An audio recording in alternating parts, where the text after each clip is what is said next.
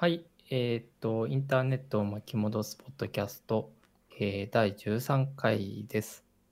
えーっと、今日は、あの、初めて、僕から始めてみましたけど、ちゃんとカピもいてます。はい、小林です。はい。じゃあ、まあなんか、早速ですけど、どうでしたかね？今週、まあ、グッドニュー的な感じで、今回カピの回だよね。そうだね、こっちから Good New なので、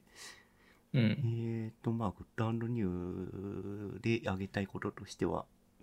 うん。えーとですね、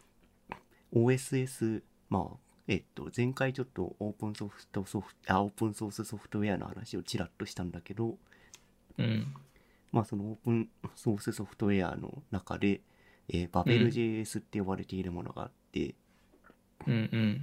まあ、BabelJS が何をやってるかっていうと、えっ、と、フロントエンド的に言うと、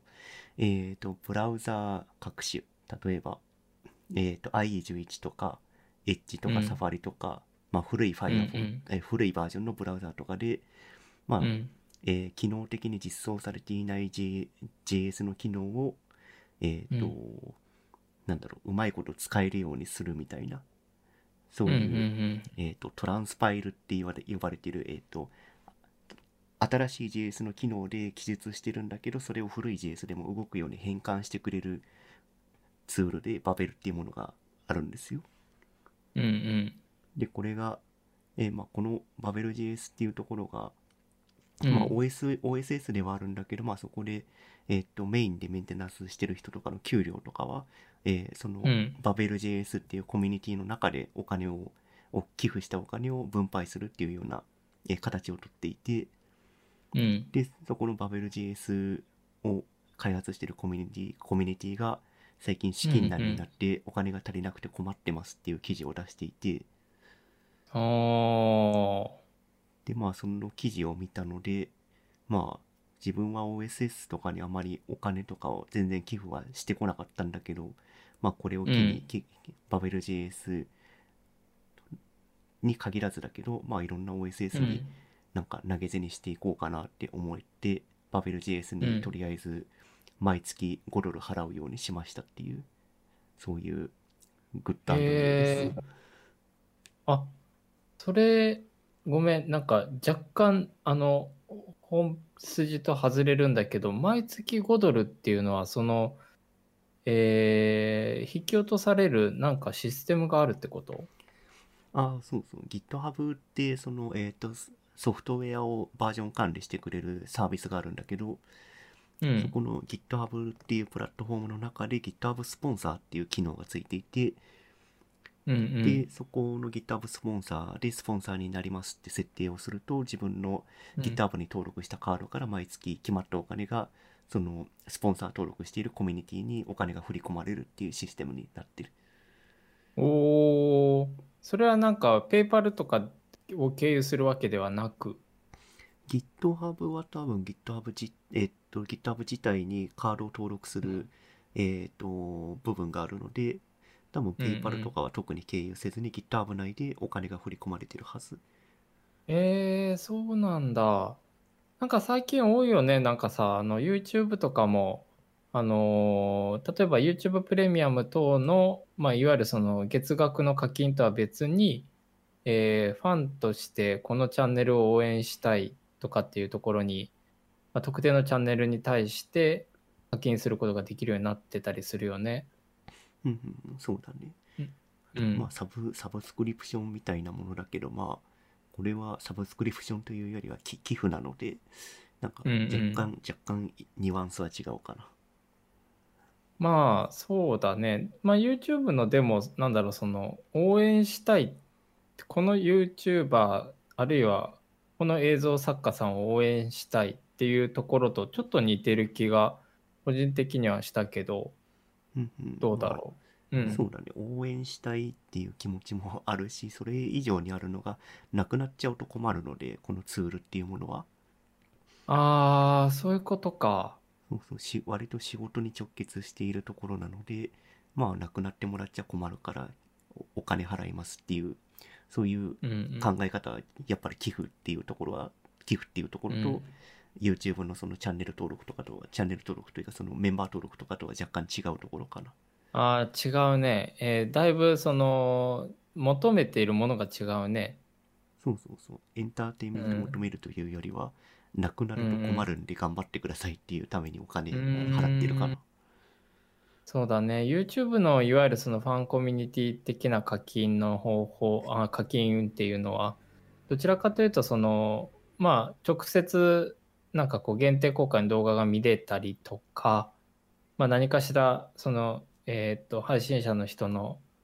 まあ、テキストだったりとかまあまあコンテンツが見れたりとかっていうまあベネフィットがどちらかというとファンっていうところにえっとベースがあると思うんだけどそことちょっとかなりそう言ってもらうとかなり異なるね。そうだからなんだろうえっ、と、うん税税金みたいなもんですよ。インフラなんでなくなると困りますって感じでお金出してるか、なるほど。えなんかさ例えばじゃあこれはまあ商業案件として例えばいろんな各社ウェブ制作に携わってる会社も各社使っていると思うんだけど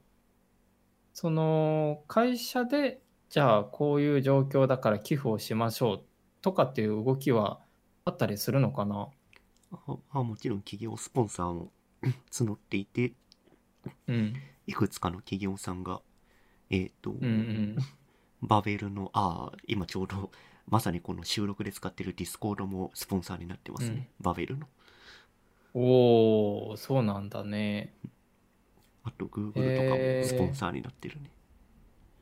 あ、なるほど。じゃあもうなんか、ちょっと、あの、ガチ素人の僕に、しあの、お示しいただく感じで言うと、これがなくなるとどういうような、えーインターネットを使っていく上で、まあ、じ、な、なんというか困ることってあるのかな？えっ、と最初に説明した通りこのバベルっていうツールは、うんえっ。とえっと、新しい JavaScript の書き方をしたものを、えっと、古い JavaScript でも動くように変換するっていう機能を持っているんですよ。うん。うんうんうん。でこれこれがまあ仮になくなったとしたら今、例えば、まあ、JavaScript って結構毎年毎年新しい機能がどんどんどんどん仕様として定義されてそれがブラウザーの JavaScript のエンジンに実装されてブラウザーが更新されるごとに新しい JavaScript の書き方が、えーできるようになってるんだけどこのバベルっていうものが例えば、えっと今 Chrome のバージョン90を使ってるけど例えばこれって1年後アプロ Chrome のバージョンが100になってる状態ですってなりますよ。うん。でうんうん。Chrome のバージョン100に入っている新しい JavaScript で書いたものを Chrome のうん。古,、古いバージョン90とかでも動くように変換してくれるツールがこれなんだこのバベルなんだけどこれがないとえっと、うまあ単純に最新のブラウザーでしか使えない JavaScript を書くと古いブラウザーでは動かないような JavaScript が、えーできてしまう。うんうんなるほど。でそれを防ぐためには、うんえっと、うんこのバベルというものが仮になかったら、えっと、古い、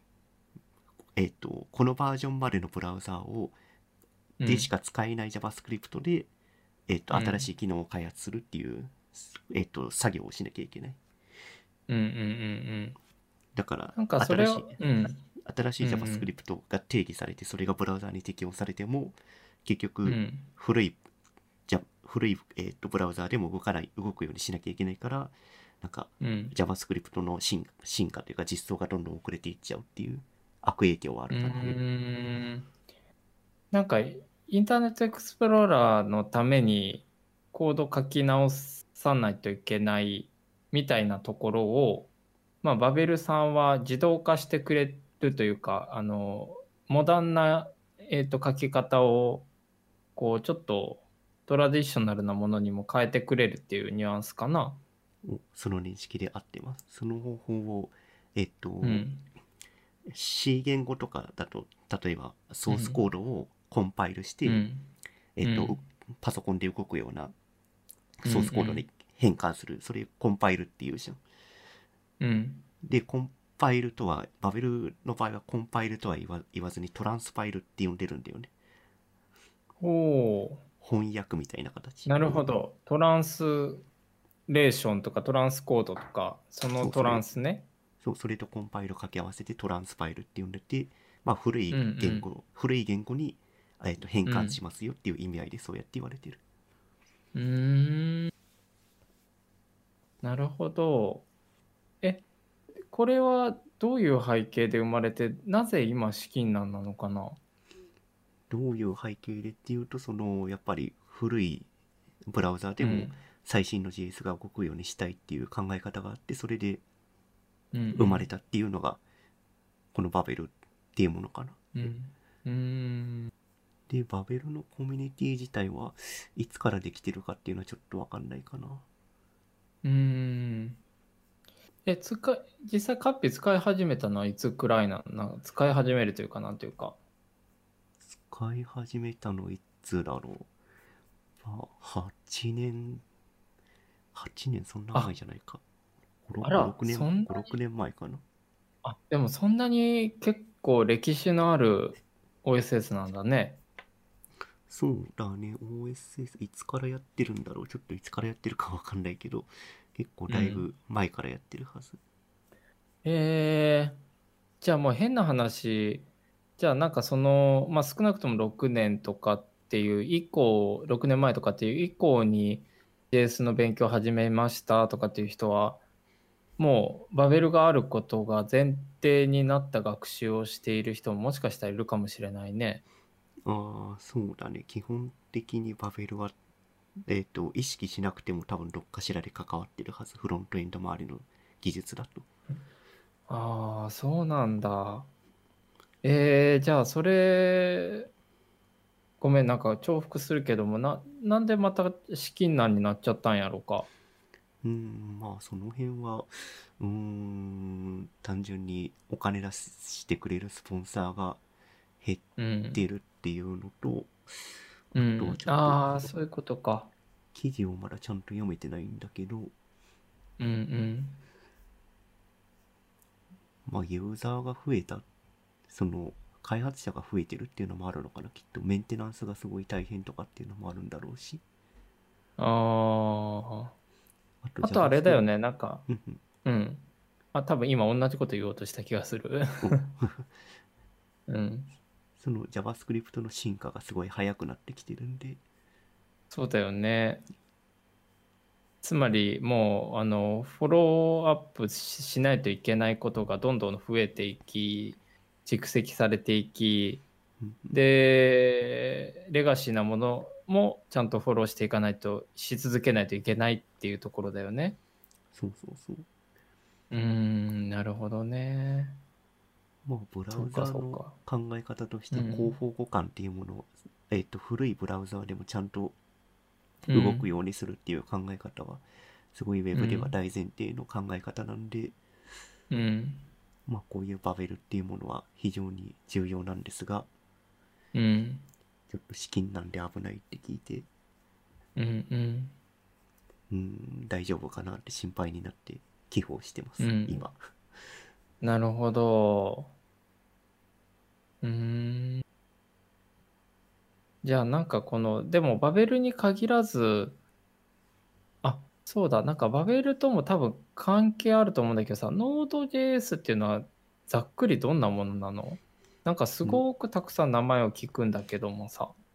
Node.js は、えっ、と、サーバーサイドでも動く JavaScript かな。あ、なるほど。ものすごくピンときました。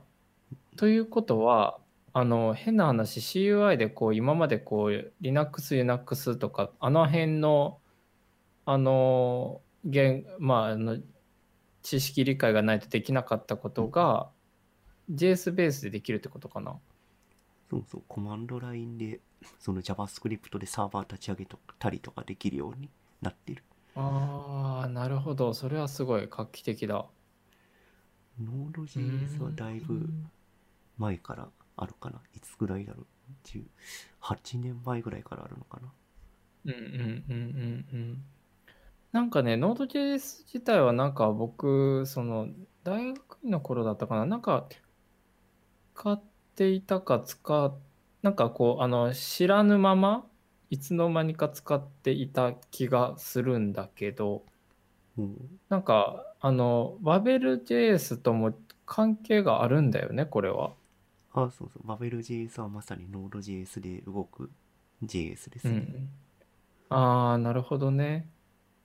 え、なんかさ、これはさ、あのーまあちょっと、えー話巻き戻す、時系列的な意味で巻き戻すと、あの、jQuery みたいになることはないんだろうか？ん？jQuery みたいに。ああ、えっと、古い、なんだろう、そのアーキテクチャが古いから使わないみたいな考え方になるってことかな。そうそうそうそうそう。それは、バベルはおそらくない、ないかな。ああ、それはやっぱりそのさっき言ってくれたように、しっかりこう毎回、あの、まあバージョンアップというか、フォローしているからっていうのが大きいのかな。うーん、な、なんだろう、G、jQuery とは全然持ってる、担ってる役割が違うので、うんうん。えっ、と、バベル JS で、J、そのトランスパイルをしなければならない状況にあるので、そのブラウザーの広報互換っていうところを担保するために。うんうん。だから、な、なくなる jQuery のように廃れるってことは絶対にない、ないかな。うーん、なるほどね。jQuery はまあ確かにあのどちらかというとファンクション面だったよね。うん、そうそう。まあ、ファンクション面というか、その、完全にブラウザー上で動く JavaScript を便利にするツール群っていうだけだったので、jQuery は。そうだね。なんか UI とかのキットもあったりしたもんね。ああ、そうそうそうそう。うん。なんかめっちゃ、めっちゃなんか上調なコードでアコーディオンが実装できるみたいなあったよね。ああ、あのあ jQuery、まあ UI かな。そうそうそうそう。まあ、じえっと、呼び出し自体はあの、まあ、数行だけど、jQuery 自体はめちゃくちゃ長いみたいなさ。うんうんうん。うん。そっかそっか。えー、じゃあなんかこの OSS への寄付っ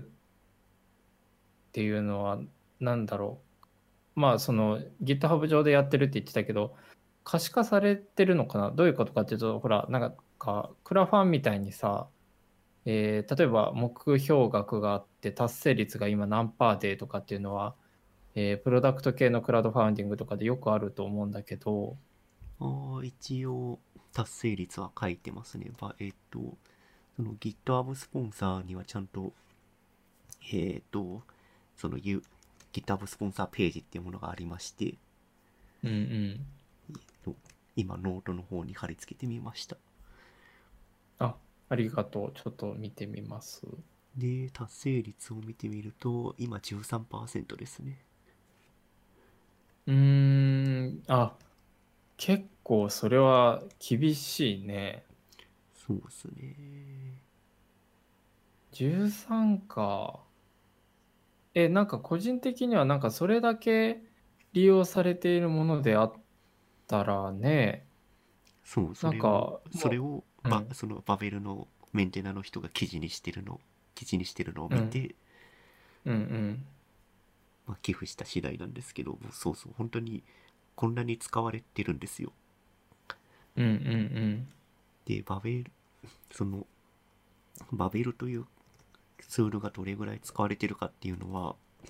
うん。うん。えっ、と、さっきも少し話に出たけど、Node.js で作られてるパッケージっていうものを管理するうん NPM っていうサービスがあるんだけど、うんうんここで BabelJS がどれぐらい使われているかっていうのが、うんじゃ見れたりするんだよね。うん。うんうんで、今それを確認すると、どれぐらい使われてるのかな確か、昨日確認したら2万、2万2000パッケージとかそれぐらいで使われてたのかなあ。なるほど。で、2万え2000パッケージってどれぐらいなんじゃいって話なんですけど、うん。えーと、NPM のパッケージがだいたい11 million あるらしいんですよ。まあなんで1000うん。1000 1100万パッケージ。うんうんうん。まあそのうちの2万なんで、まあ0.2%ぐらいはこのバベル JS に頼ってるっていう現状があるのかちょっと待って。それ違う、違うツールだったかな？ちょっと待ってくださいね。ちゃんと確かめよう。でもあのいずれにしても NPM で2万は絶対もうそれは呼び出されてるというかインストールされてるってことだよね。えーと、2万パッケージかどうか、ちょっと今確認します。なんか別のパッケージの話をしてしまってる気がする。あ、2万じゃないや。すみません。えっと、1万4646パッケージですね。あーでも結構な数というか、まあ0.1%以上は大体使われてる。うん、うんうんうん。へえそうか。えでさなんかごめんこれ繰り返しちゃうけどその資金難になんなんだろうそのえーっと開発者が足りないとしてで資金難に陥っているとして資金を得たところで開発者の人を新たに雇えばかえ雇うというかまあアサインすることができれば解決することなのかなこれって。うん、そうだね。まあ、メインの、まあそのフルタイムで働ける開発者がもうかなり減ってしまったので、メンテナンス厳しいですっていう状態になってるっていうのが、えっと、このバベルから出されてる記事で、うんうんうん。で、あ本当だそういうことが書いてあるわここのあのバベル .io。そうそうそう。うん。で、まあ、あと3人フルタイムの開発者として雇うこと、うん雇わないとちょっと今の体制維持するの厳しいですっていうような記事の中に書いてあるかな？うんうん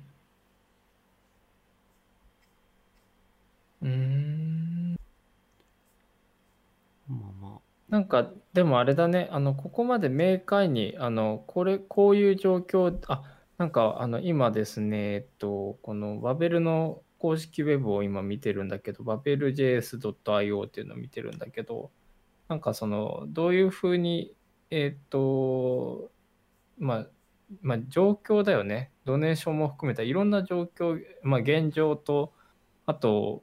どうしたらいいかっていうこととかがしっかり書いてあるね今喋ってもらったこととかも。そうそうそう。うん、ここまでなんかさあのこういう現状なので寄付を募っていますって言ってくれるってクラファンでもなかなかないかもしれないよね。まあ確かに結構さらけ出してるよね。現状っていうものの詳細に。うんうんでしかもさ個人的に好感をものすごく持ったのは私たちこんなに頑張ってるのでどうにかしてくださいじゃなくてもうあのシンプルに淡々とまあなんかこれあの開発者的だなとある意味思うけどあの現状こうなのでこのイシューを解決するためにこうあのこうしたいですっていうことが明快に書いてあるじゃんね。うんうん。うん、なんだろうつまりその情に訴えるじゃないけどさそういうところが全く見えないからあの個人的にはこの方が寄付しやすいなっていう気にはなるかな。そうですね。なんだろうあうんあの最近クラウドファウンディングってものすごく流行っていて資金調達の手法としても定着してきているけどなんだろうなそのうんまあもちろんその社会的に意義があることとか応援したいこと応援したいと個人的に思うこともたくさんあるけどあの一定数のものが結構そのファウンダーというかファウンダーじゃないか。えっ、となんて言ったらいいかな。えっ、と企画者の人だよね。そのプロジェクトを立ち上げた人クラウドファウンディングを立ち上げた人のまあまあぶっちゃけ言うとこれ懐入るだけじゃないのというかその人がやりたいことを実現するだけじゃないのっていうのがちょいちょいちょいちょいというか結構最近あの目にする機会がたくさんあって。うんなんだかなって少し思ってたところだったんだけどこれだけこのバベルのあのポリシーを見てるとあこれはそっかこれはちょっと応援したいなって確かになるね。うんうん。まあ、明お確に、応援し、うん。明確にやばいですっていうのを書いてるんで。そうだよね。応援したいなというか、やばいから、これはもう助けなきゃっていう感じだよね。そう。自分たちもやばくなっっちゃうからね。うん。ぜひ、フロントエンドの人はえー寄付しましょうって呼び,、呼びかけていきたいですね。いや、本当だね。もうフロントエンドに限らず、もうインターネット使ってる人みんなちょっと あのね、えーなんかさ、そうだね。前、ちょっとこう、あの、大体ね、こう収録した後に、あの、はい、収録終わりってなった後に、ちょっとこう、アフターでちょっと雑談するじゃないですか。僕ら。うん。で、その中でさ、なんかこう、あの、まあ、うんと、こう、今のメールのプロトコル、あまあ、メールというよりも、ドメインの概念を知らない子がいたっていう話したと思うんだよね。ああ、昨日、昨日じゃないや、先週出てきたやつだね。そうそうそうそう。で、えーっと、なんだろうな。いう、そういうっていうと、ちょっと一括りにすると、あの、ちょっと語弊があるけど、まあ、つまりその、プラットフォームがこれだけ乱立していて、アプリケーションも含めていろいろなツールが揃っている状態で、この、まあ、フロントエンドと言いつつも表から見えないじゃないですか、この辺って。うん。で、メールとかその独自ドメインっていうのもどっちかというと表にはからまあ見えてはいるけどその仕組みまではなかなか分からなかったり自分でね興味持って調べないと分からなかったりしてなんだろうなこのバベルも含めてあのどうどういうふうになフローで持っていくとあこれは必要なこととか自分には関係なくないわけではないものだっていう理解に、えー達することができるんだろうか。ああ、開発者以外から寄付を募るためにはどうすればいい、どうアプローチするべきかって話。うん。そうそうそうそうそうーん、まあ、バベルに関して言っちゃうと、し正直開発者しに届けば十分じゃないって思うけどな。う。うーん、なるほどね。なんか、すごい例え話だけど、めっちゃあなんか、じゃあ、すごい例えば、本当に例えばで、なんか、とある、じゃあ、なんかアイドルかアニメーションかわかんないけど、まあ、ファンコミュニティで、その、じゃあ、ファンサイト、しかも会員制で有料課金でとか、で、そこにはめちゃくちゃ充実したコンテンツがあって、それがでも実はバベルで動いてて、で、このバベルがもう資金なんでこう開発止まっちゃったら、あの、もうそのサイトも停止してしまいますみたいなことも、まあ極論言うとあり得るわけじゃないですか。ああ、そうだね。そのサイトがその古いブラウザでいきなり動かなくなるっていうのは、そうだよね。そうだよね。だからなんか、説明を、うん、まあちょっと、うん、なんか難しいね、確かに。うん難しいけど、個人的にはさ、なんかその、あの、変なクラウドファウンディングよりものすごくこれは大事なことなような気がしていて、その、えっと、今回はバベルが、あの、話の、えっと、軸になってるけど、OSS が支えてくれてるインターネットっていうかコンピューターの世界、まうん。あ、というよりも、このぎ今の世の中ってすごい、あの、ある、大いに OSS は支えてくれてるよね。うん、そうそう。オープンソースソフトウェアがあることでいろんなツールができたり、いろんなサービスができたりっていうのは全然あるので、うん。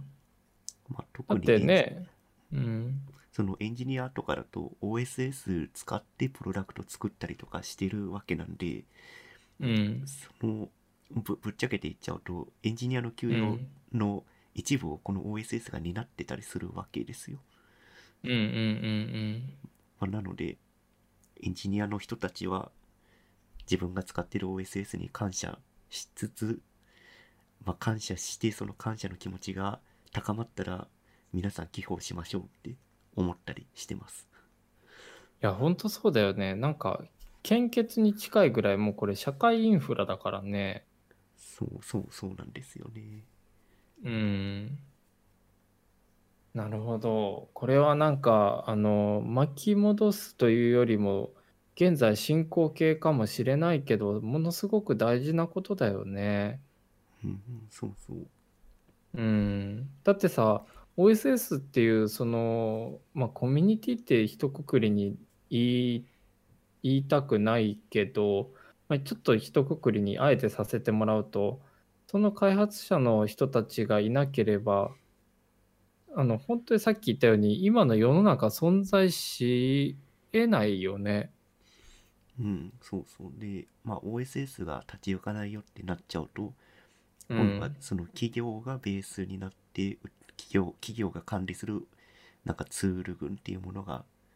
うん。ツール群しかなくなっちゃうっていう世界になっちゃいそうなんでうん。なんかそうだよね。なんか僕もそれを今ちょっとふとなんとなくなんとなくというか直感的に感じて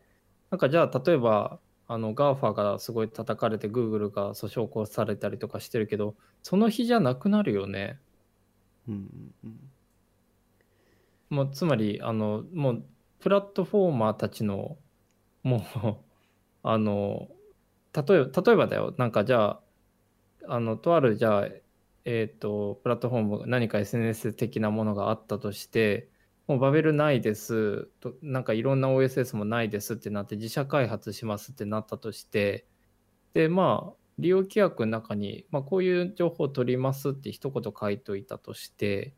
もうやり放題じゃないですか。うんうんでかつ、えー変な話その今 OSS でオープンに提供されているような、えー、とファンクションとかっていうものはその自社内で開発されたものに代替されるわけだからつまり新規参入とか、まあ、個人だったりとかっていう、まあ、あの最初から始める後から入ってくるっていう人たちの、えーハードルがめちゃくちゃ上がっちゃうよね。あうんそうそうそうそう。だうから、ん。OSS であるからみんなソースコード見れるしソースコードメンテナンスできてうん。そこがあるからみんな技術力がまあその OSS ベースで上がったりとかししてくるのでうんうんなんかそれを企業がえっ、とうちはうちが作ってるツールでこういうサービスが作れますってなってくるとなんかうん。うんなんだろうその企業が管理するソフトウェア依存のソフトウェアがうん。生まれ始めるとちょっと不健全な社会になるので、うん OSS っていうものは資金難であっても続けていってはほしいんですけど。うんそうだね。まあ、ねなんかお金大事なんで、そうだよね。やっぱお金は大事よ。なんかうん。ね。そこで言うとさなんか一番じゃあなんか OSS 的なというかあの分かりやすいものすごく分かりやすい例で噛み砕いて言うとウィキペディアのこう寄付してくださいバナーとかっていうのも比較的ちょっと近い気がするんだけどどうなんだろうか？うーんまああれはおまあおうーんソフトウェアではないけどまああれも、うん。まあ、みんなでメンテナンスしてコンテンツ良くしていきましょう。で資金はうん。広告とかに頼らずに寄付でうん。成り立ってますってなってるので、うん。まあ OSS と若干近いような運営にはなってるよねうーん、そうだよね。だから、うん、インターネットの、なんかそれこそその、じゃあインターネットを巻き戻したいねって言って始めたこのポッドキャストだけど、そのじゃあ当時のインターネットっていうのは OSS っていうその明快な定義はなかったけど、結構みんな助け合ってたよね。なんか、まあ、お OSS 自体はもううんえっ、といつだろう80年代ぐらいからあるものなんで多分我々が触っていたインターネットのの時は存在はしていたね。で多分ウェブに関しては OSS っていう概念はそこまで浸透してなかったのかな。うーん。でもさなんかあの OSS っていうそうそうそう僕もなんか概念概念というか言葉としてはあんまり認識なかったけどオープンソースのものがいろいろあってでそれを自分が使てよくて、カスタマイズもしていい。なんてインターネットって寛容なんだって思った覚えがあって、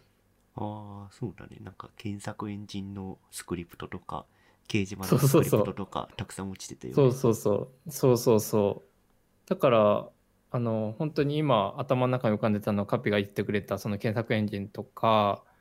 まあ、掲示板とかなんだけど、まあ、なんかそれらがあったおかげで、ゼロベースでは当時のスキルだと僕、そんなウェブサービス作るなんて絶対無理だったんだけど、ね、あの、おかげでなんか、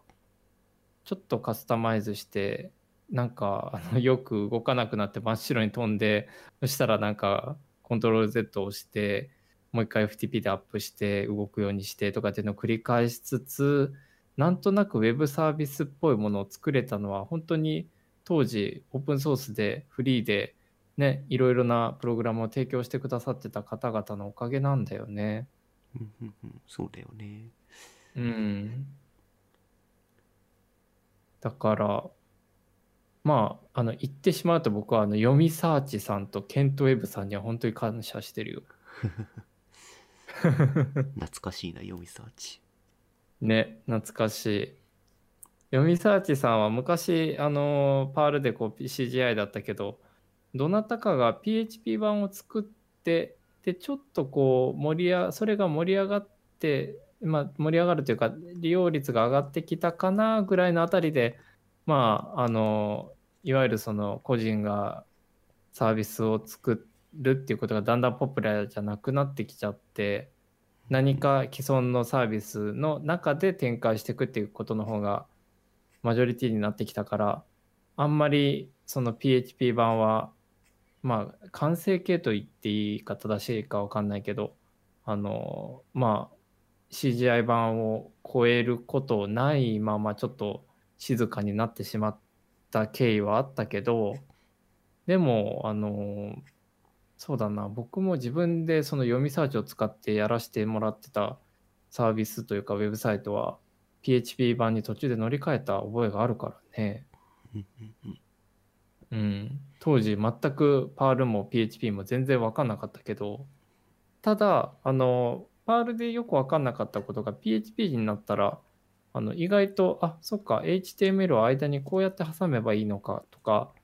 あの、HTML で挟むにしても、こう、挟み方がこのように異なるんだ。そうか、これはじゃあ、あの、パールより PHP の方が、この場合は使いやすいなとか、なんかこう、全体像は分からないなりにもメリットを享受させてもらってた感じはすごいあったな。うん。まあ、そういうオープンソースでソフトウェア提供するっていうのは確かに昔のウェブでも全然あったね。言われてみれば。あった。あったあった。なんか、あの、で、それが、あの、例えばなんかこう、ワールドワイドではなかったかもしれないね、もしかしたら。ああ、そうだね。確かに読みサーチとケントウェブは本当に日本のクローズドな感じだよね。うん、そうそうそう。で、そこからまあ、ちょっとずつ出てきたのが、例えば Zoops、XOOPS、これは何て読めばいいんだってカピとよく喋ってたと思うけど うん。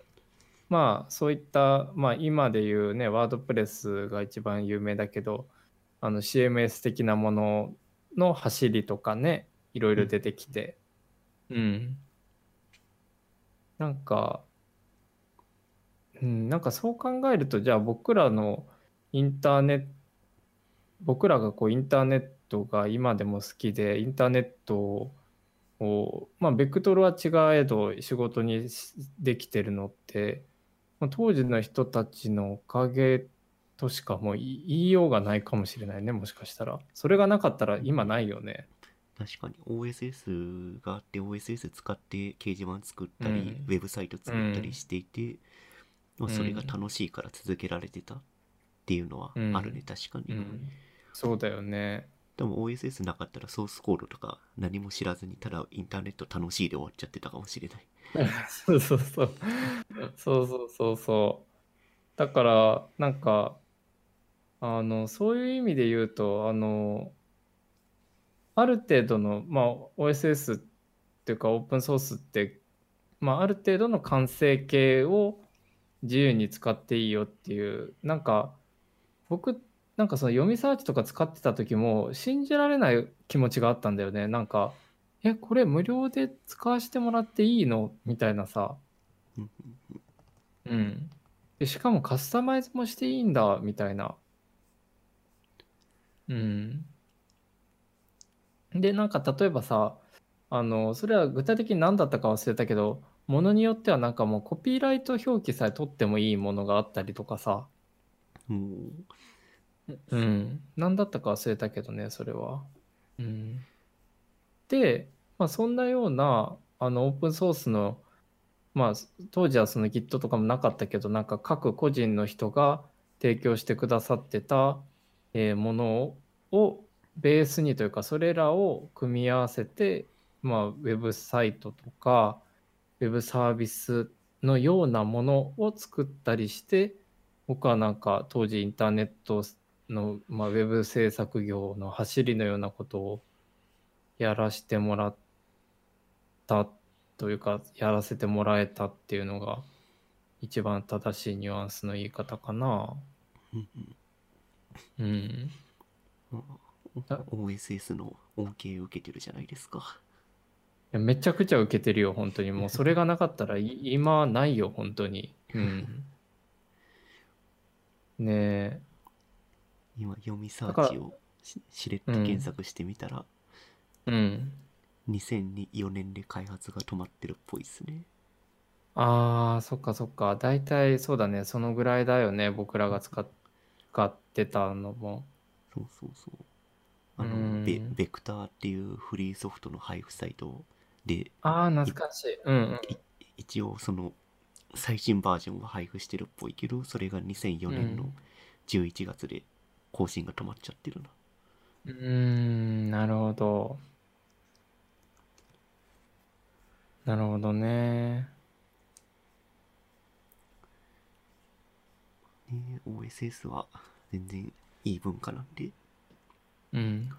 こう、コードの透明性とかいろいろいいところがたくさんあるんで、どんどんどんどん広まってほしいし、コミュニティとかも活発になってほしいですね。うん、そうだね。なんか今、読みサーチについて僕も調べて、あの横で調べてるんだけど、なんか読みサーチにおけるクロスサイトスプリッティングの脆弱性っていうページがあって、これ、2021年3月に公開されてるんだけど、あの、まあ、ぜあのまあ、とある脆弱性が存在するので、使用中止を検討してくださいというふうに書いてあるんだけど、対策方法にね。そこに製品開発者と連絡が取れないため、本脆弱性の対策状況は不明ですというふうにあるんだよね。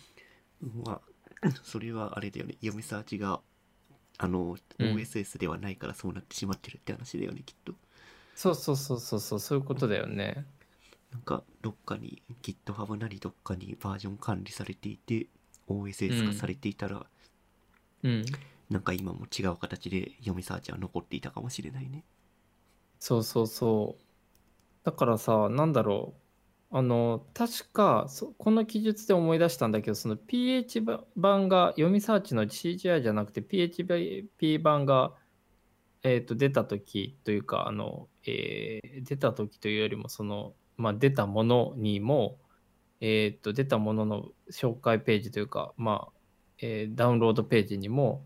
えっと、その、えー読みサーチの CGI 提供元からあの許諾を得て PHP 版を開発していますみたいな一文があったっていう記憶を今思い出しました。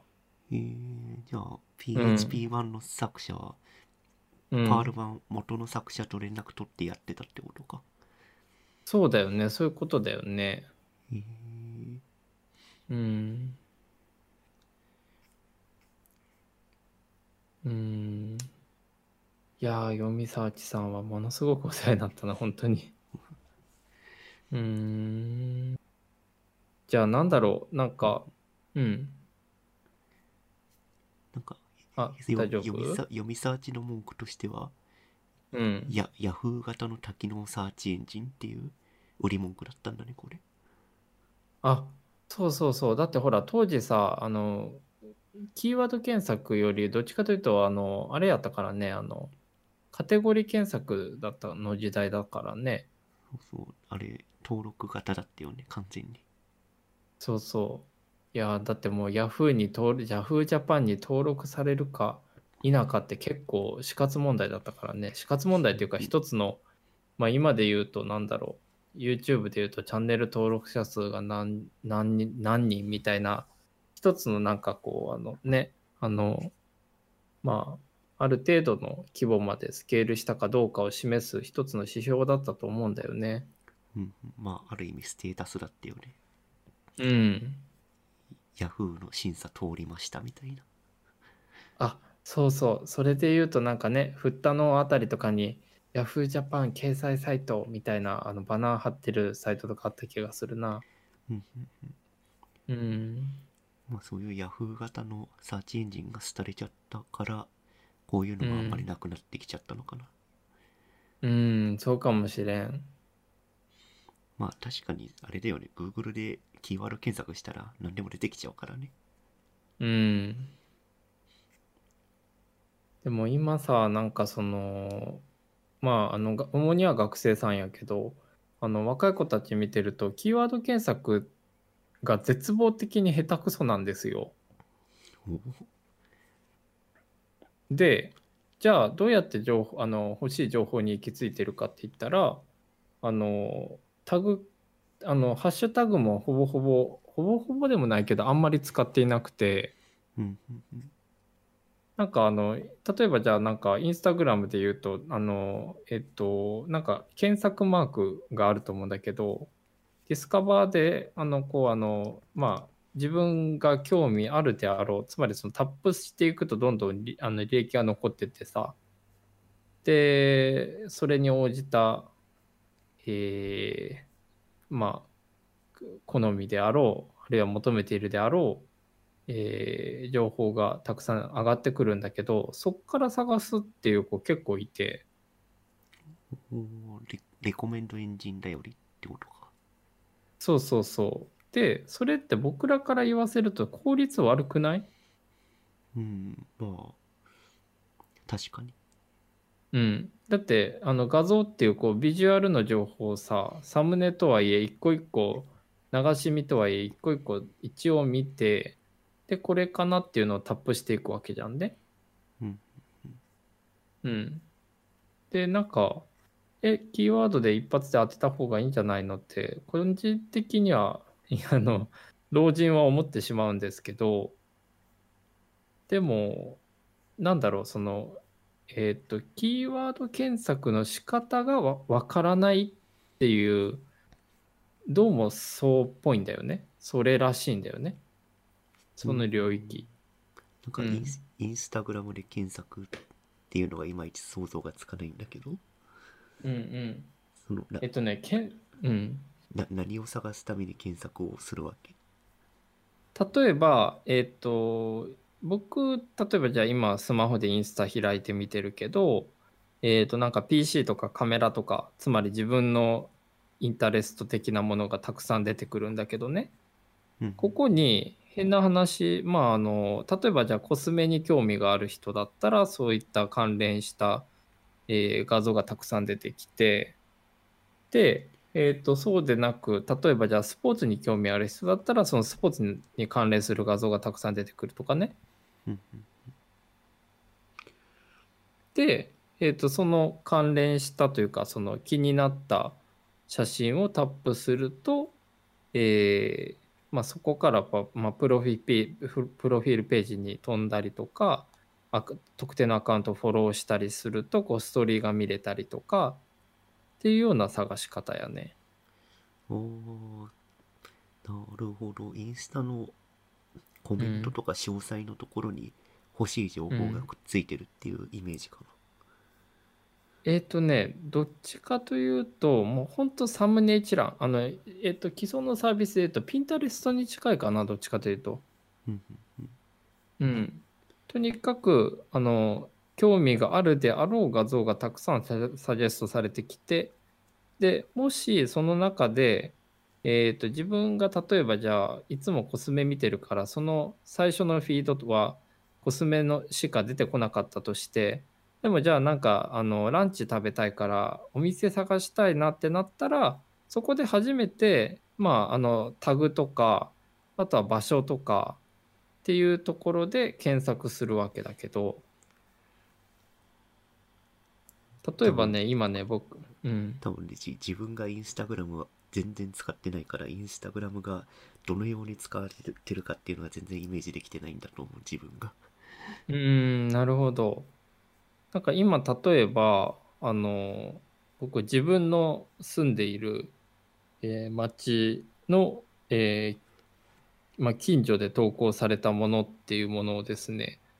インスタでこう、あの、検検索っていうより、キーワード検索ではないけど、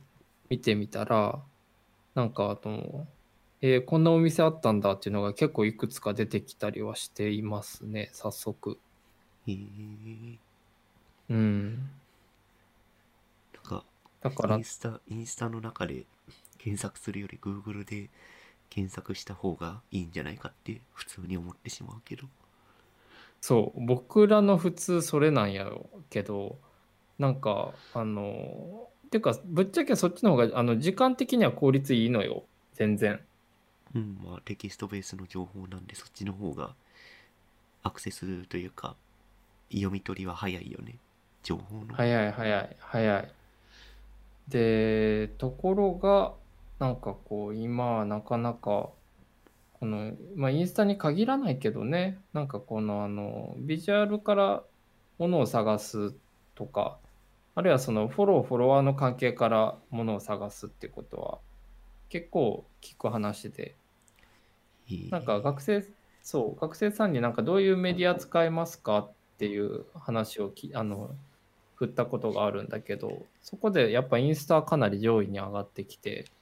で、かと思えば意外にもテレビはやっぱり上位に食い込んできたりして、で、あとやっぱ強いのはツイッターかな。うん。でもなんかツイッターはどっちかというと、あの、ロム線というか、あの、情報を得るツール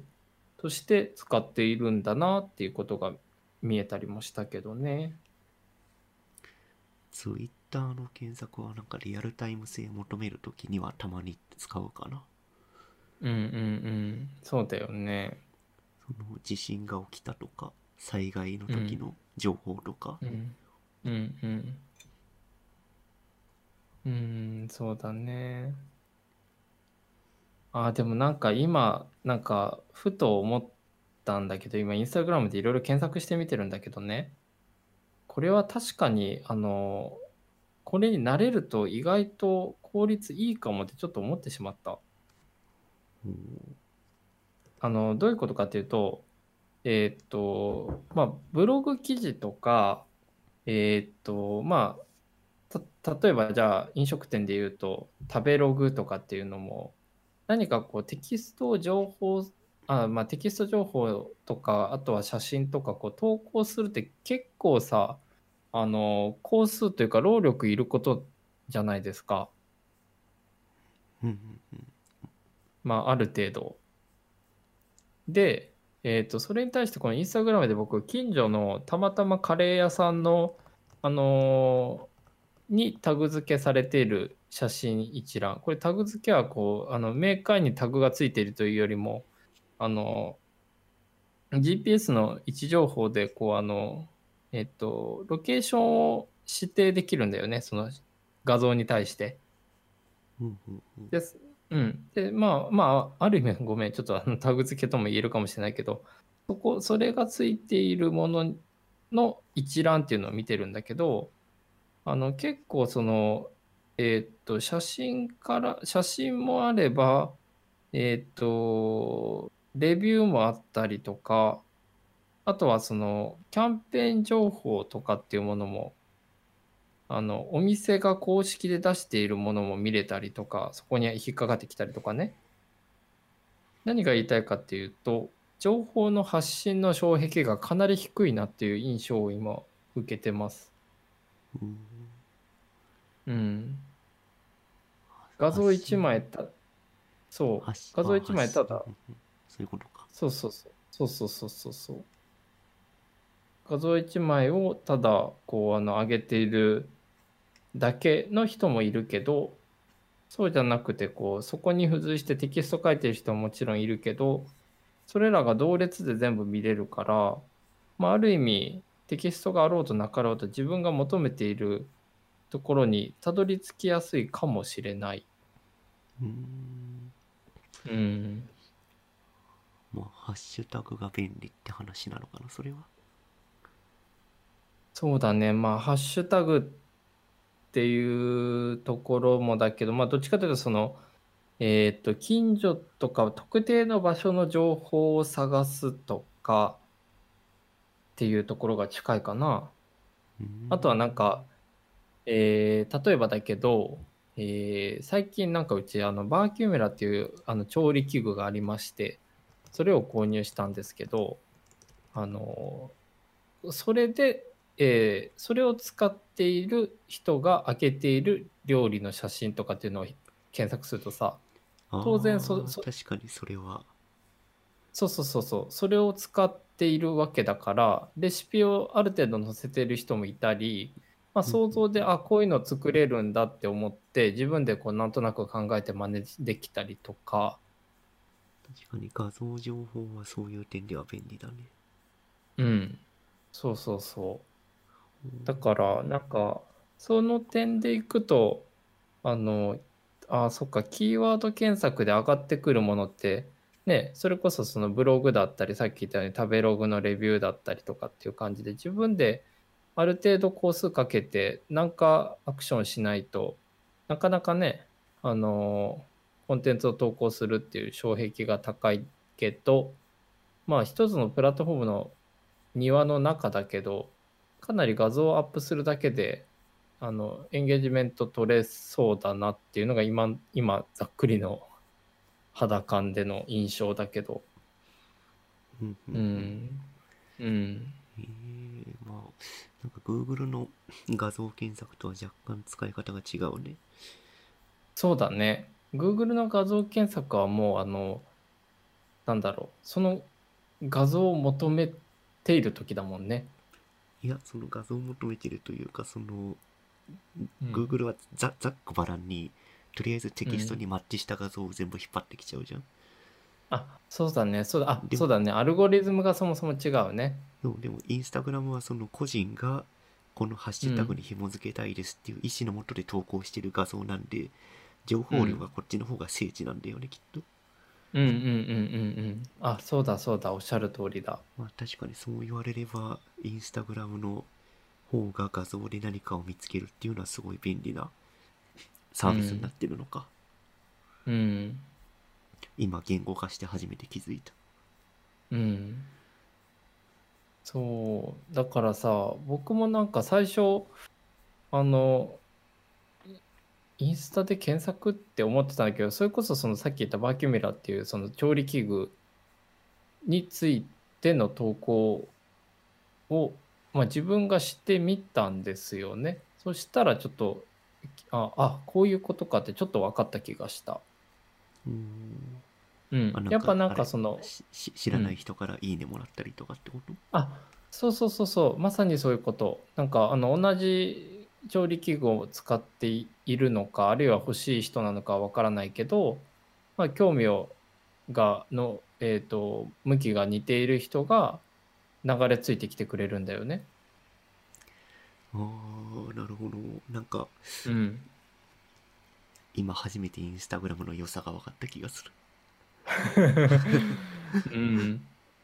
ね、そうなのよ。だから、でもさ、個人的にすごく興味深いのは、インスタグラムってもともとは、まあ、あの、素敵な写真を載せるっていうプラットフォームだったはずなんだよね。まあ、そうだね。名前の通りだよね。そうそうそうそう。でもだんだんだんだんさ、そういうようなあの使い方がある意味ではユーザー側が開発してきたとも言える気がしていて、これってあれ？みたいな。これなんかあの昔のホームペみたいなちょっと空気感微妙にないかなってちょっとふと思ったんだけどね。あー、ハッシュタグは、あれだね、昔のウェブリングってやつですね、きっと近しいの。あー、あったね、ウェブリング。なんかあの、ポチポチバナーすると、あのね、加入してるサイトに飛ぶってやつね。そうそう、なんとか同盟とかね。うん、あー、あったあったあったあった。確かに、これは昔のインターネットだな、言われてみると。うん。まあ、と言いつつ、これはあの GAFA の、GAFA のどこかの F っていうつくところがね、そうですね。まあお買い上げ、そうそうお買い上げしましたね。そう、お買い上げしてるからさ。まあ全部持ってかれてるのはわかるけど、まあでもまあそれはねっていう。うん。それはねっていうのはなんかもうあの、そこを気にしてたらインターネットできないからね、僕らも。うんうん。まあ、そうですね。うん。なるほどね。いやー、OSS からインスタグラムに飛んでしまった。まあ、でも、うん、やっぱりインターネットのいい面としては、あの、助け合えるところだから、なんか、あの、す助け合って自分も利用できてるんだよっていうことは、なんか、あの、であ、利用できてるんだよっていうことを意識できる人が開発者以外にも母数が増えてくると、なんか空気感変わってくる気はするけどね。うん、そうだね。うん、なんかうん割とボランティアというか、その OSS とかで成り立ってるサービスがほとんどなので、うん。まあ、ウうんうんェブに関してはね。うんまあ、なんで、そういった意識があると、なんだろう、なんか、OSS に対するうん。リスペクトみたいなものが生まれてくるといいのかもしれないね。そうね。いやこのインスタグラムのソースコードを見てみると、これもうん OSS の React ってやつが使われてますね。おー。で、この React っていうのは Facebook が管理している OSS です。なるほど。つながりますね。つながりますね。えー、そっか。 React はちな、うんあ、。はいはい、どううんうんどうぞどうぞ。あ、ごめんごめん。 React はちなみに、えっと、一般公開というか、あの、もうふポピュラーに誰でも利用できるのかしら？あ、誰でも利用できるし、GitHub 上で公開されていて、うんうんで、リアクトを使ったサービスっていうと、有名どころは、挙げるときりがないぐらいたくさんあります。あの、Figma も React つでつ作られてます。あ、そうなんだ。そうそうそう。あ、ちょっと若干それて聞くとさ、Figma とか Miro とかさ、あの、えーなんか Google マップの WebSocket 的な、あの、非同期で、非同期っていうか、えっと、なんだ、画面遷移なしで、画面がこう、ぬめぬめ動かせるっていう、あれはどういう仕組みなんですかね？あれはシングルページアプリケーションって言われているもので、うんうんえーと、仕組みとしては HTML を一回ダウンロード、まあサーバー側から取ってきて、うん。で、その後のページ遷移は全部 JavaScript で全てを管理するっていうアーキテクチャ。ほ例えば、えっと、うんナビゲーションに、う。うん。えっと、なんだろう、カテゴリーっていうナビゲーションがあって、あうんうんあるとすると、そのカテゴリーっていうナビゲーションのリンクをクリックすると、えっと、JavaScript の History API っていうもので、URL を、が差し替わるんだけど、ブラウザーのサーバーサイドへの HTML の HTML のリクエストは走らずに、えっと、うん JavaScript 上で、えっと、非同期通信 AJAX で JSON うん。を API で取ってきて、取ってきたそのうん JSON をもとに JavaScript がある HTML を再レンダリング、あ、再構築するっていう、そういうアーキテクチャになってます。なるほどね。ああ、そっか。H- HTML の再取得、サーバーからの再取得っていうものが一切入らないのが SPA って呼ばれてる作り、えーと S 作り、うん、SPA。うん、シングルページアーキあ、シングルページアプリあケーションあ。さっき言ってくれたやつね。あ、そうそう。すなんか、うーん。海海外だとスパーとか略されるらしいけど、うん。うんうん。えシングルページ、アーキテクト、アーキテクチャ。ああアプリケーション、シングルページアプリケーション。あ、あ、ごめん、アプリケーションね。そうそうそう。えー、はい、初めて知りました。ちょっとこれ勉強します。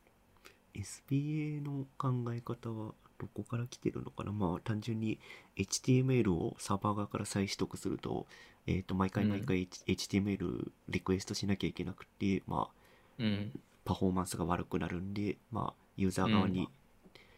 で、えっ、と、まあ、体験がいい、UX 的に体験がいいものを提供するために、こういった HTML 再取得しない作りっていうものが流行ってる。うーん、なるほど。なんかちなみに UX っていう言葉を今言っていただいたので、あの、えっと、僕、僕のというか、その、まあ、表層的なものも含めた、そのビジュアルを作る仕事の人たちってさ、どのぐあの、現場の人たち、まあ、近しい人で、あの、想像の範囲というか、あの、差し支えない範囲で全然いいんだけど、あの、どうですかね、この理理解というか、OSS も含め、インターネットそのもののことって知っている方ってど、体感値としてどんなものですか？うんうんうん。どどどういうこと？その SPA とかっていう概念を知った上でなんかデザインなりをしてるとかそういうそう話そうそうそう。うん、そういうこと。なんかつまり、あの、自分で開発まではできんくても、なんかこういう挙動するだろうから、こういう UI 作りますとかさ、そういうような、あの、まあ、すつまり最低限の、えー理解がある人。うーん。どうだろうデザイナーさんとかだとある程度 JS でや CSS で実現できるうん。アニメーションを意識した上で何か作ってくれるっていうことはあるかな、うん。ディレクターさんの中にもうんうん。その SPA っていうかん言葉とか考え方を理解した上で何かうん画面構成書書いたりっていう人もいるし、うんうんうん。ああ、そっか。ああ、それはでも、その方々はどうやって勉強したんやろうね。うーんまあエンジニアと一緒に働いててまあ、うんエンジニア側からこういう、えー作り方っていうものがあるのでこういう作り方しますっていう説明を受けたりとかしているんじゃないのかな。うーん、なるほど、なるほど。そっか。いや、なんかね、その、まあ、デザインをやりたいですっていう、こう、主に僕は、なんか、教育現場では、あの、まあ、担当というか、あの、うん、見させてもらっているんだけど、なかなかさ、その、あの、スクリーンメディアやるってことは、ウェブのことも知ってないとダメだよっていうところがなかなか伝わらんくて、みんなこうビジュアルはめっちゃ作りたがるんだけど、もう分かりません、知りませんって結構あの拒絶反応を起こしちゃう子が結構いてね。うん。それはなんかさっき言った言ってくれたお話で言うと、現場である意味そのエンジニアの人と組むことで、まおまあ、間に合うというかそのまあなんとかなるものなのかそれともあの教育現場でも触れておいてほしいことなのかっていうところで言うとどっちだろう、まあ、つまりどあの、えっと、ウェイトの置き方としてえっとやっぱビジュアルもさあの変な話じゃあの紙媒体に落とし込むものであればその SPA とかも含めて Web の、まあ、背景というか、まあ、知識はなくてもある意味作れるんだけどただまあ最低限でもこうじゃあスクリーンのことをやるってなったらピクセルパーフェクトの概念とかっていうのは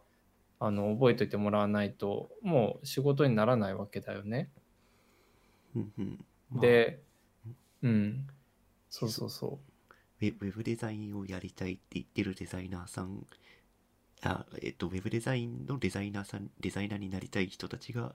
どうう。うん、どの程度のウェブの知識を身につけるべきかって話？そうだね。なんか個人的には Web デザインと限定せず、もう今のデザイナーさんってもうどんな人でも、じゃあ例えばじゃあ紙媒体やってる人でも、ちょっとこれ Web に上げるんでバナー作ってくださいとかって言って、じゃあこれレティナ対応でとかって、まあオーダーが飛んできたりするわけだよね。うんうんうん、でその時にあの PPI の概念とか理解してないとあたふたとなっちゃうわけですよ。うんうまあ確かに。うんうん、で、えっと、それを教育の現場に落とし込んだ場合にあの、まあ、葛藤というよりもなんかそのどこにウェイトを置くかっていう話で言うとなんかまあ例えば僕が関わらせてもらってるとこはあのめちゃくちゃファインの美大ではないがゆえに、えっと、正直ビジュアルを01で起こす能力がもう今もうこのまま実践でいけますよっていう子はものすごく限られてるのね。だからそのビジュアルをあの01で起こすつまり例えばじゃあ、えーある、えーじゃあパラグラフでなんかこう新聞記事かなんかわかんないけど何かがありました。じゃあこれをビジュアルに落とし込んでください。および、えーファンクションとして、えー正しいあるいは混乱のない機能をする UI を開発してください。とかっていうことにえーっとまあそのまあ指針というか、まあ、基盤を置いたとして、えーそこに、えー表層的なあるいはその、まあ、表層的の中には例えばその、えーっとアイコンだったりとか UI の基本的なじゃあ基本のベースとなるフォントサイズはこのぐらいでとかあのまああと、まあ、紙媒体で言うと、まあ、ジャンプ率とかって言ったりするけどここのフォントサイズはこのぐらいでこっちはこうでとかっていうようなまあある程度のあのウェブのレイアウトっていうものも加味した、えー、とビジュアルの開発をしてねっていうぐらいの伝え方は今してるんだけど変な話なんか今のなんかカピの話とかも含めてあとなんか自分のその読みサーチとかのことも含めてあのなんかいろいろちょちょっともしかしたらこれはって思ったのはあのやっぱなんか仕組みももう触りでもいいからこういうものがあってねってこれに対応するためにはねってっていうかこれには対応しないとダメだからねぐらいは触れていかないとまずいのかなっていう気がちょっとしたんだよね。うんうんまあウェブのうん。デザインっていう話をすると、うん。ええーとタグの概念ぐらいは最低限理解しておかないとちょっとうん厳しいかなとは思うね。うーん、なるほど。例えば H1 とか H2 とか H3 とかっていう見出しタグっていうものがあって、うんうん。えー、と見出しごとにそのウェイトそのデザインが統一されているとかうんうん。っていうところはなんかなんだろうデザインする上で知っといてほしいかな。ああ、なるほど。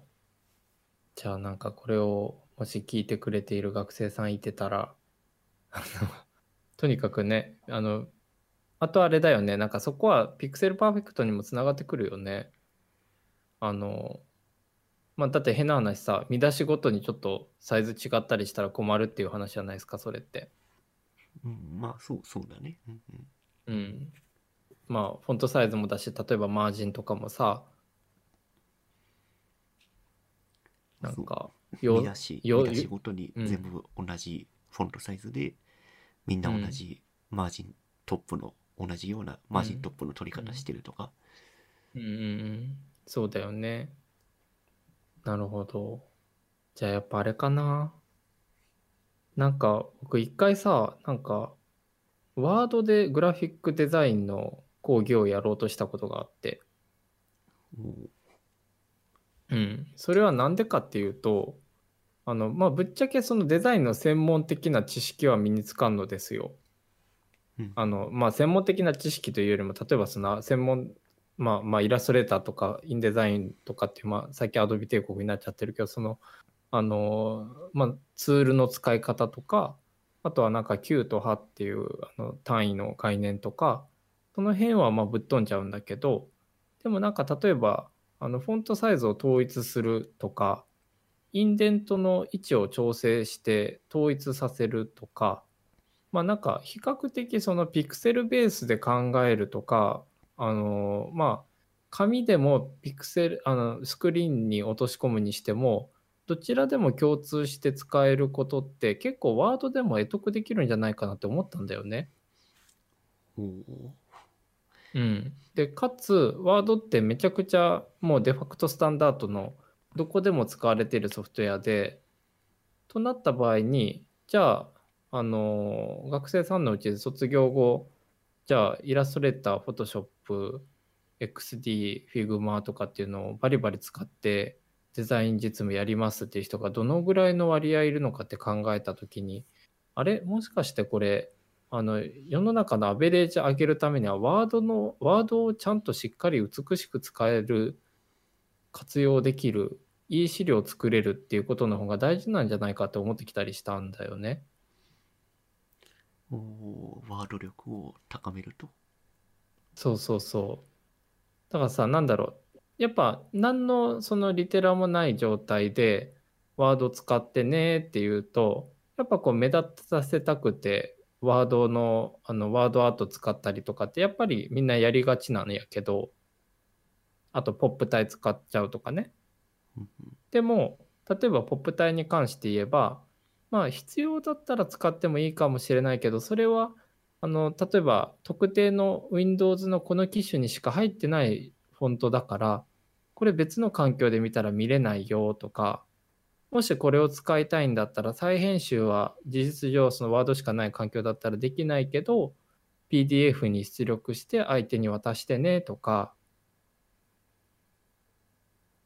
うん。なんかその辺を抑えるのがまあなんかめちゃくちゃそのイラストレーターとかあのインデザインとかっていうところに入っていく前に基礎教養的なデザインとして現代のデザインの教育で必要なんじゃないかなちょっとちょっとなんかものすごい僭越ながら思ったりしてなんか、なんかデザインというか、デデータの知識だよね。さっきのフォントの話もそうだし。ああそうだねなんだろうそこにさ例えばさあの美しく作るためとか見やすく作るため分かりやすく作るためってなってくると、まあ、デザインだったり情報デザインだったりっていうメソッドが入ってくるわけで。うん。うんうん。だからそこに入その領域を交えてというかそのエッセンスを入れてあげると世の中のあのめちゃくちゃ見づらいこうあのパワポとかってだんだん減ってくんじゃないかなとか。まあ確かに。うん。会議資料が綺麗になるのは嬉しいことではあるけど、デザイナーやりたい人はそれは別に学ばなくても良いのではって思ってしまったけど。あーというと？いやそのワードとか使う機会が多分ないあと普通の人よりは少ない気がするのでワードを勉強するよりはデザインのメソッドとかを学んだ方が良いのかなと思ってしまった。あそうそうそうなんかあのその前提でずっと僕もいたんだけどあの僕の今関わっている学生さんたちは、えっとデザインの学部ではないのよ。ああなるほどなるほどそういうことか。うん、そうそうそう。で入り口もデザインでなければつまり出口もデザインじゃない人が多数派の状態であの果たしてじゃあめちゃくちゃガチのデザインをやってめちゃくちゃ少人数の人たちに向けてやることももちろん大事だけど全学教養的な意味で言うとせっかくデザインのをあの教える素地が学校としてあるからじゃあそれをデファクトスタンダードのワードとかパワポとかでやってみたらどうかなっていうようなニュアンスかな。ああなるほどちょっとが学生さんのカテゴリーを間違って認識していたわ。うんうんうん。ああれだよね。そうなんだよ。メディア系のこのう、うんえっ、と広い広い領域ってことを担当してるってことだよね。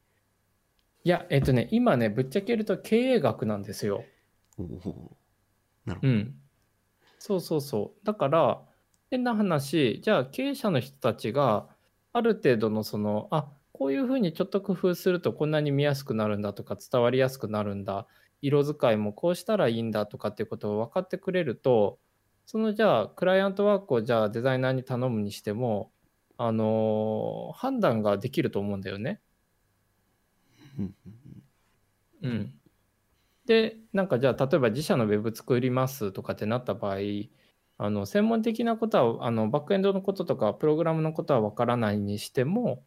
あれこれちょっとなくないみたいなこれダサくないみたいなさ 分かりにくくないみたいなことのそのまあ判断ができるできないっていうところに個人的には直結するんじゃないかなって思っていて。おそっかデザイン知識があればなんかいろいろと経営的にも良い面があるってことだね。うん。そうそう。だから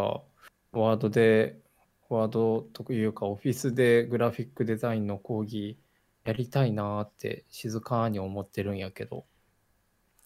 確かに。経営系のところでワードが綺麗に使える人が増えるっていうのは確かにいいことかもしれない。うん。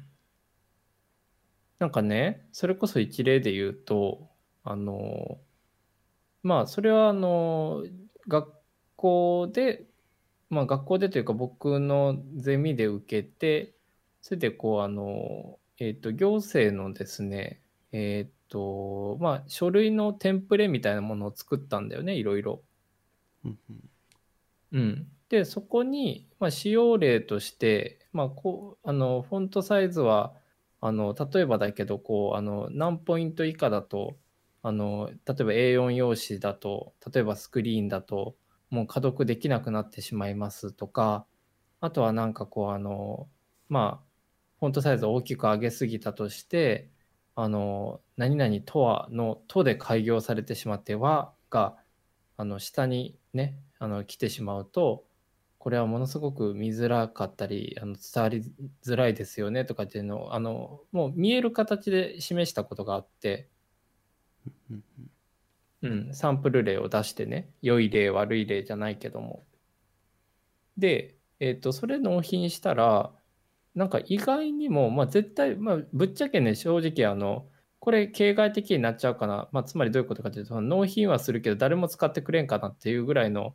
まああの諦めもの気持ちもありつつ期待も込めつつ納品したんだけど意外とそのテンプレを今も使ってくださってて行政の方たちが。うんうん。だから、もしかしたらだけど、まあちょちょっとそこフィードバック、あの、直に得てないから、ちょっとまた伺いたいなと思ってるけど、あ、そっか、こういうふうなところを抑えると見やすいのが作れるんだとかっていうことに気づいてくれていたとしたら、めちゃくちゃ嬉しいなとは思うかな。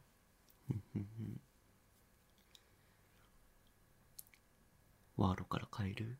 ドキュメント制作そう。まあでも、あの、知り合いの人でね、なんか、あの、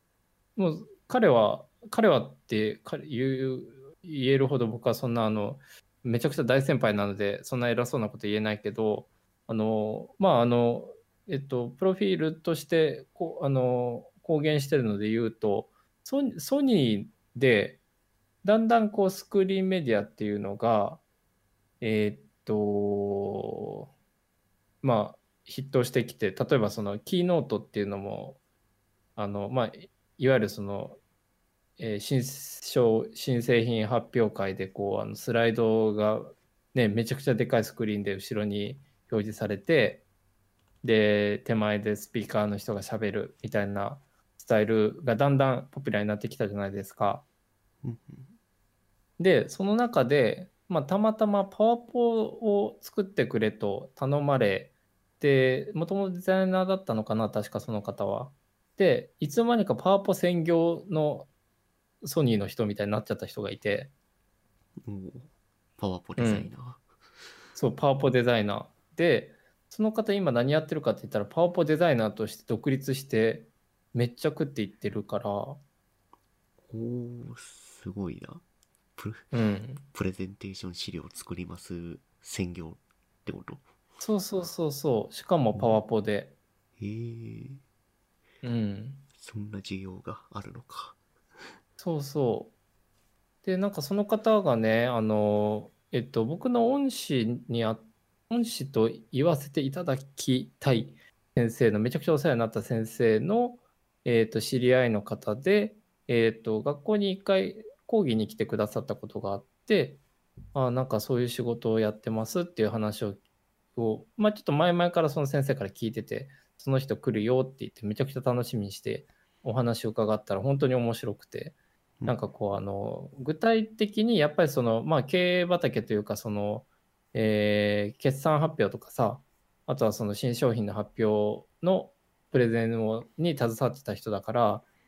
ビフォーとアフターでその金額的なあの利益も変わるっていうことも具体的に示してくださったりして、ん？ビフォーとアフター？うん、つまりその手を入れるか否か。パワポをえっ、ともう適当にって言ったら失礼な話だけどまあなんか他の社員の人なのか誰なのか代理店なのか分かんないけどその発表するっていうそのストーリーを考えずその場のスクリーンサイズとかも考えずに作った場合とその人がすごいこうあのこういう展開であればワクワクしてきっとみんな話聞いてくれるやろうとかこうやこうこういうようなフォントサイズでこういうような色使いであればちゃんとこの情報が伝わるだろうって考え抜いたパワポっていう意味のそのビあの、まあ、ビフォーアフターというよりもそのパターン1とパターン2みたいな感じだけど、うんうんうん。うん、その具体的な効果っていうのを、まあ、なんか定量的にじゃああの価値として計上できてるか計算できてるかって言ったらまあちょっと難しい部分ももしかしたらそのその話を聞いた当時としてはあったかもしれないけどでもなんかこれだけ売り上げベースで言うとあの反応がありましたとかっていうことはお示しいただいてえー、スライドで AB テストみたいなことをやったんだ。そうそうそうそうそう。たださすがやなと思ったんだけど、そう。だから、なんだろう、あのーまあ、あのー何が言いたいかっていうと、やっぱりその、必ずしもデザイナーの人たちは、あまあデザイナーの人たちはやっぱそのなんかイラストレーターとかまあそれ、まあ、デジタルに限らずデザインの専門的な知識を身につけるべきでそれはそのウェブのじゃあフロントエンドエンジニアだったらねあのさっきの OSS でいろいろ知っていって使えるようになっていってというところと近しい部分がある気もするけどでもなんかあのさっきの話で言うとあの経営陣とかあるいは営業職とかっていう人たちもある程度ここを抑えると見やすくなるとかここは実は大きいと確かにインパクトあるけど大きすぎても実は本当はダメなんだよねとかっていうことが体感値として分かってくれる人が母数として増えるとあの街に溢れてるポップとかもだいぶ良くなるんじゃないかなって思ったりしてね。ああ、うん確かにそうだね。うんう確かんに。まあ、経営者でもデザイン周りの知識はうんないよりはあった方がいいよね。それはもちろん。うんうんうんうんうんそうなんですよまあそんな感じでなんか今日はなんかあれだね巻き戻す系の話だね そうですね。巻き戻す系の話をすると、話がうんどんどんどんどん長くなっちゃいますね。ということで、過去最長になってますね、今。まあでもまあじゃあまあこの辺で今日は終わりつつもでもあのいい話ができました個人的にはなんかあのいい話って別に自分がいい話したっていう意味じゃなくてあの意見があってすごくうん。うんなんか個人的にはやっぱその OSS の背景いろいろ教えてもらってカッピーに教えてもらってあ自分もオープンソースにめちゃくちゃお世話になったよなとかっていうことを思い出しつつインスタグラムもよく考えてみたら、まあ、プラットフォームはあの庭の中ではあるけどある意味ユーザーの人たちがあのその中で活用法を自分たちで発見して作っていってるんだなっていうことを感じられたりとかして。ちょっとなんかね希望を感じた回だとも言えるかもしれない。うん。ププラットフォームプラットフォーム行っててもその中でうん。文化を作ってるのは結局人間であ人間であるので、うんうん。まあ、なんかインスタグラムがすごいいいものだって分かったのが今日の自分の発見だったの、そうだね。僕はなんかあの、バベル JS の、まあ、あの、資金難について、これこれこういう現状でこれだけ資金が必要です。ここまで明示的にあの発信してるっていうところにすごいこあの共感を得たし共感あのそれからあのあこれだったら応援したいなってなんかつまりどういうことかというとそのクラファンとかに感じたこれは本当に大丈夫なのかっていうなんか、まあ、ちょっと疑っちゃうようなところが一切なかったっていうのはちょっとすごいいい発見でした。うん、うん、寄付寄付を募る寄付を募る時の姿勢が大事って話ですね。ですね。うん、まあ、なまあなんで皆さんバベル JS にぜひ寄付をお願いいたします。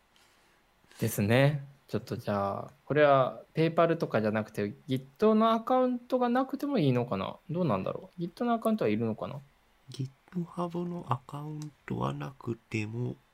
えーと、多分できるんじゃないのかな？ちょっと、今ちょっと。なんかでき、うん、できそうな気がする。ちらっと調べてみましょう。ああ、できますね。えっ、ー、と、オープンコレクティブっていう、まあ、GitHub スポンサーズとはまた別の、うんスポンサーの、うんうん、えー、っと、うん、サービスがあるんですけど、まあ、支援サービスがあるんですけど、うん、そっちの方で、うんうん、えー、っと寄付を募っているので、まあ、GitHub のアカウントがない方はこっちのオープンコレクティブっていうところから寄付していただければと思います。なるほど。なんか今ちょっとあのあの横でずっとこのバベルのこと調べてたんだけど Spotify とかさ Slack とかでも使われてるんだね。うんまああの名だたるウェブのサービスには絶対入ってます。うん、おお。エアビートリバゴとかもなんかいっぱいあの著名な名前がたくさん出てますけど。大事なツール、大事なツールなんで、ウェブを使ってる皆さんは寄付をしてください。いや、本当に、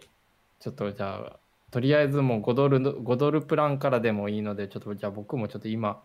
今ちょっとこのポチってみますわ。そうですね、その毎毎月寄付っていう形以外もあるので、そのワンショット、うん、ワンショットだけ、1回だけ寄付とかっていう形もあるんで、うんうん、まあ、お気軽に500、えー、5, 5ドル、500円から投げるっていうのも全然 OK なんで。うんうん、なるほど。じゃあちょっと。オープンコレクティブの URL 貼っとくんで、そうですね。気が向いたら皆さん寄付お願いします。はい。じゃあ、読みサーチに感謝しながら寝たいと思います。そうですね。すべての OSS に感謝しながら。そうだね。そう。まあ、そんな感じで。じゃあ、また来週、また、ね、また来週ですかね。はい、また話しましょう。はい。はい。じゃあお疲れ様でした。はい、お疲れ様です。はーい。